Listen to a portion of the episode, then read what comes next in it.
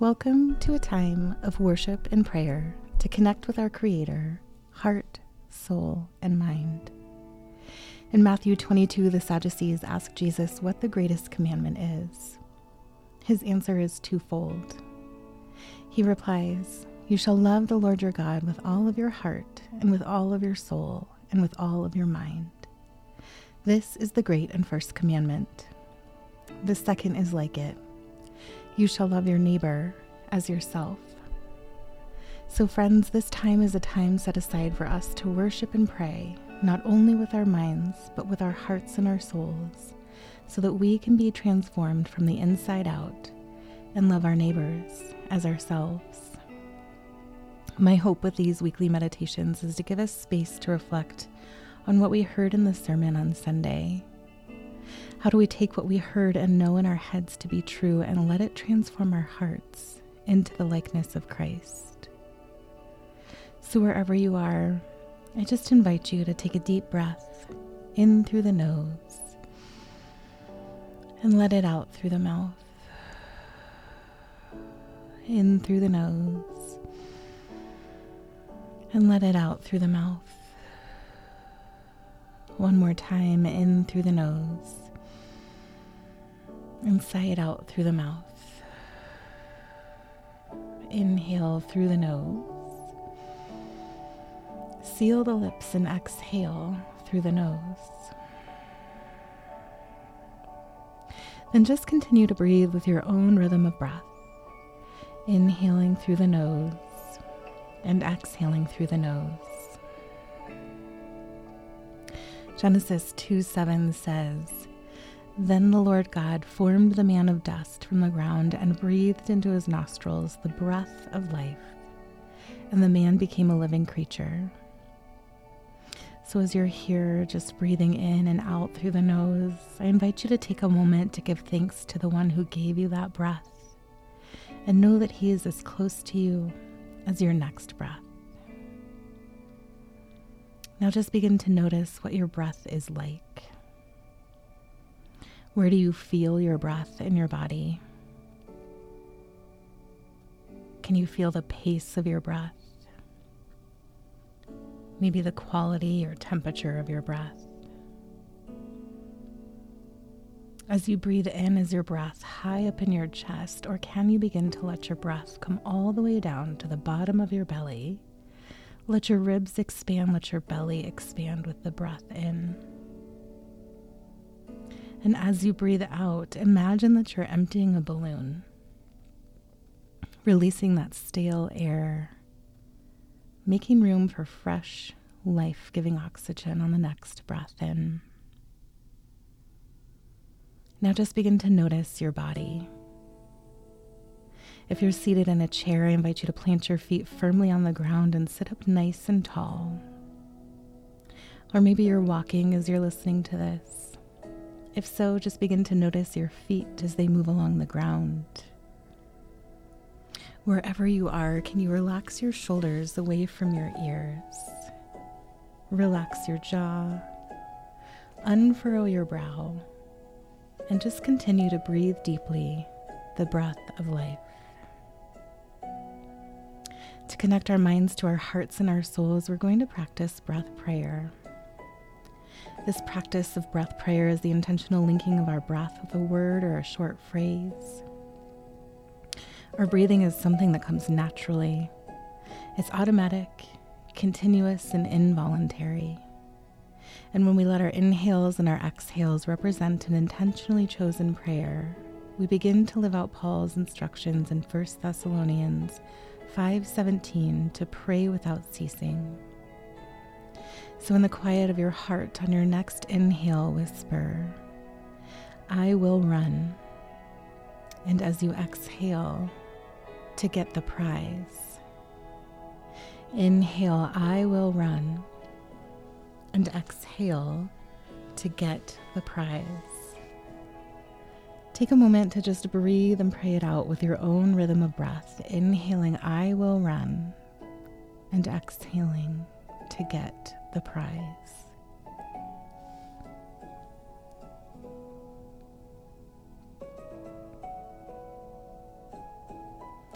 Friends, this sermon is one of my favorite sermons I have ever heard.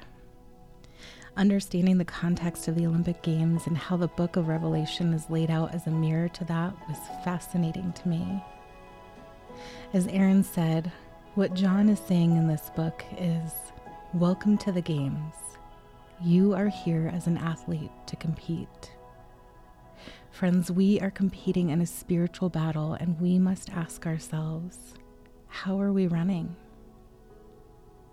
1 Corinthians 9 24 to 25 says this Do you not know that in a race all the runners run, but only one receives the prize?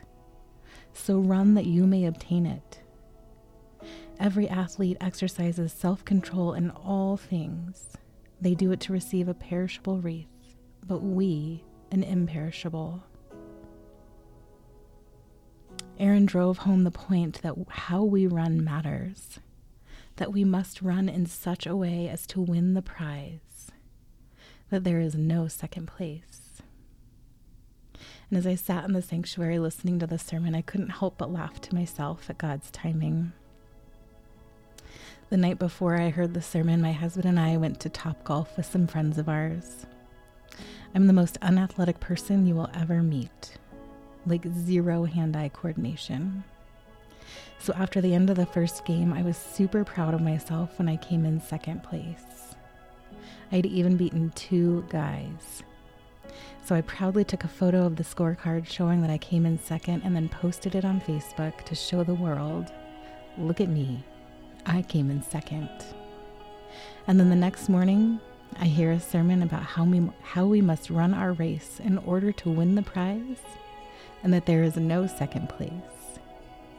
That popped my pride bubble and made me think about how I am actually running the race of life. Am I running in such a way as to win the prize? Or am I content with second place?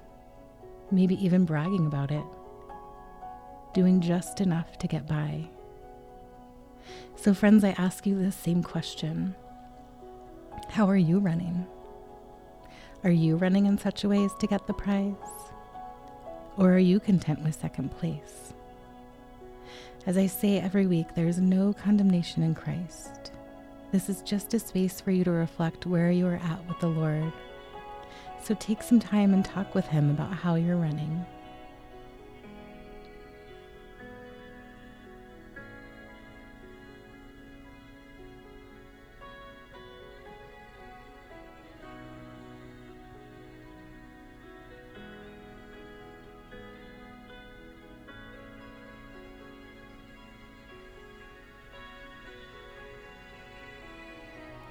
Aaron goes on to say that 2 Peter 1 5 through 8 tells us how we should run the race. It says, For this very reason, make every effort to supplement your faith with virtue, and virtue with knowledge, and knowledge with self control, and self control with steadfastness, and steadfastness with godliness, and godliness with brotherly affection and brotherly affection with love. For if these qualities are yours and are increasing, they keep you from being ineffective or unfruitful in the knowledge of our Lord Jesus Christ. The thing that I've appreciated so much about Aaron's preaching is his call to action, his call to right living, his call that if I call myself a follower of Christ, my life has to look like something and this sermon was no different. He said, If you call yourself a follower of Jesus, run. Run in a way is to get the prize. I don't know about you, but I wanted to get up out of my seat and take a lap around the sanctuary. So as you reflect on 2 Peter 1 5 through 8, take a moment and just ask yourself where do I need to work on my training? Do I need to work on my virtue my knowledge, self control, steadfastness, godliness, brotherly affection, love. Wherever you are, it's okay. What I hope this space does is just bring an awareness to the area you need to work on and then ask the Holy Spirit to give you the strength to work on it. He will help you. So take some time and just reflect as I read 2 Peter 1 5 through 8 over you again. For this very reason, make every effort to supplement your faith with virtue, and virtue with knowledge, and knowledge with self control, and self control with steadfastness, and steadfastness with godliness, and godliness with brotherly affection, and brotherly affection with love for if these qualities are yours and are increasing, they keep you from being ineffective or unfruitful in the knowledge of our Lord Jesus Christ. So, Father God, we just thank you for your call to run.